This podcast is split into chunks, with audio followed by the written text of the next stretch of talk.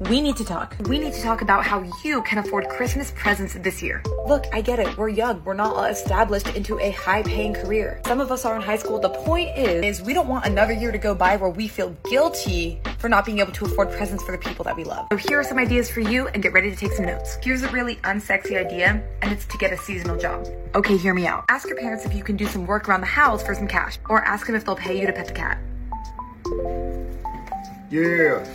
The next thing you can do is start to brainstorm some ideas that won't break the bank. Surprise, there's a lot of even under $10 items on Amazon that are really cool and would make really cool gifts. You can also brainstorm gifts that just have a lot of thought put into them. This can be anything from making your family a homemade meal on Christmas morning to handmade gifts. Like last year, I bought a bunch of different crystal beads on Etsy and I made each of my family members crystal bracelets and necklaces. And then little things that make everybody feel cozy, like candles, mugs, journals, blankets, so on and so forth. And if you want a list of my favorite Amazon products under 10 or $15, comment down below so I can get you that list by next week. Okay, number three, the final thing we're going to talk about today, and this is kind of a fun one that can really make you some good money pretty fast. I know because I've done it, and that's flipping items.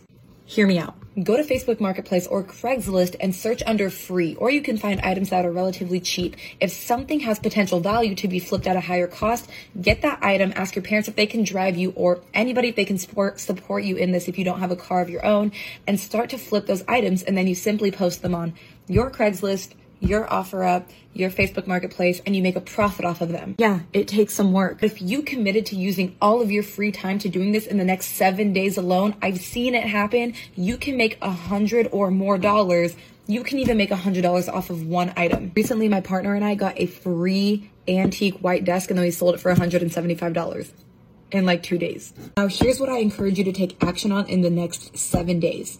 Number one, head to my Stan store and grab my beginner friendly budgeting spreadsheet. A part of having enough money to buy presents is being able to budget and understanding your finances. This will be the best $7 that you can spend and invest in yourself to help you begin to master your finances. On top of that, you're going to be receiving a three day email series that's dedicated to money mastery so you can begin to master your finances like a pro. And number two is to find a creative way that you can start to make some quick money this week and implement it. Do you want to try the flipping thing? Let me know down below. Did you ask your parents to help them out around the house? Let me know down below. I'd love to hear your other ideas as well and follow me for more. Short Cast Club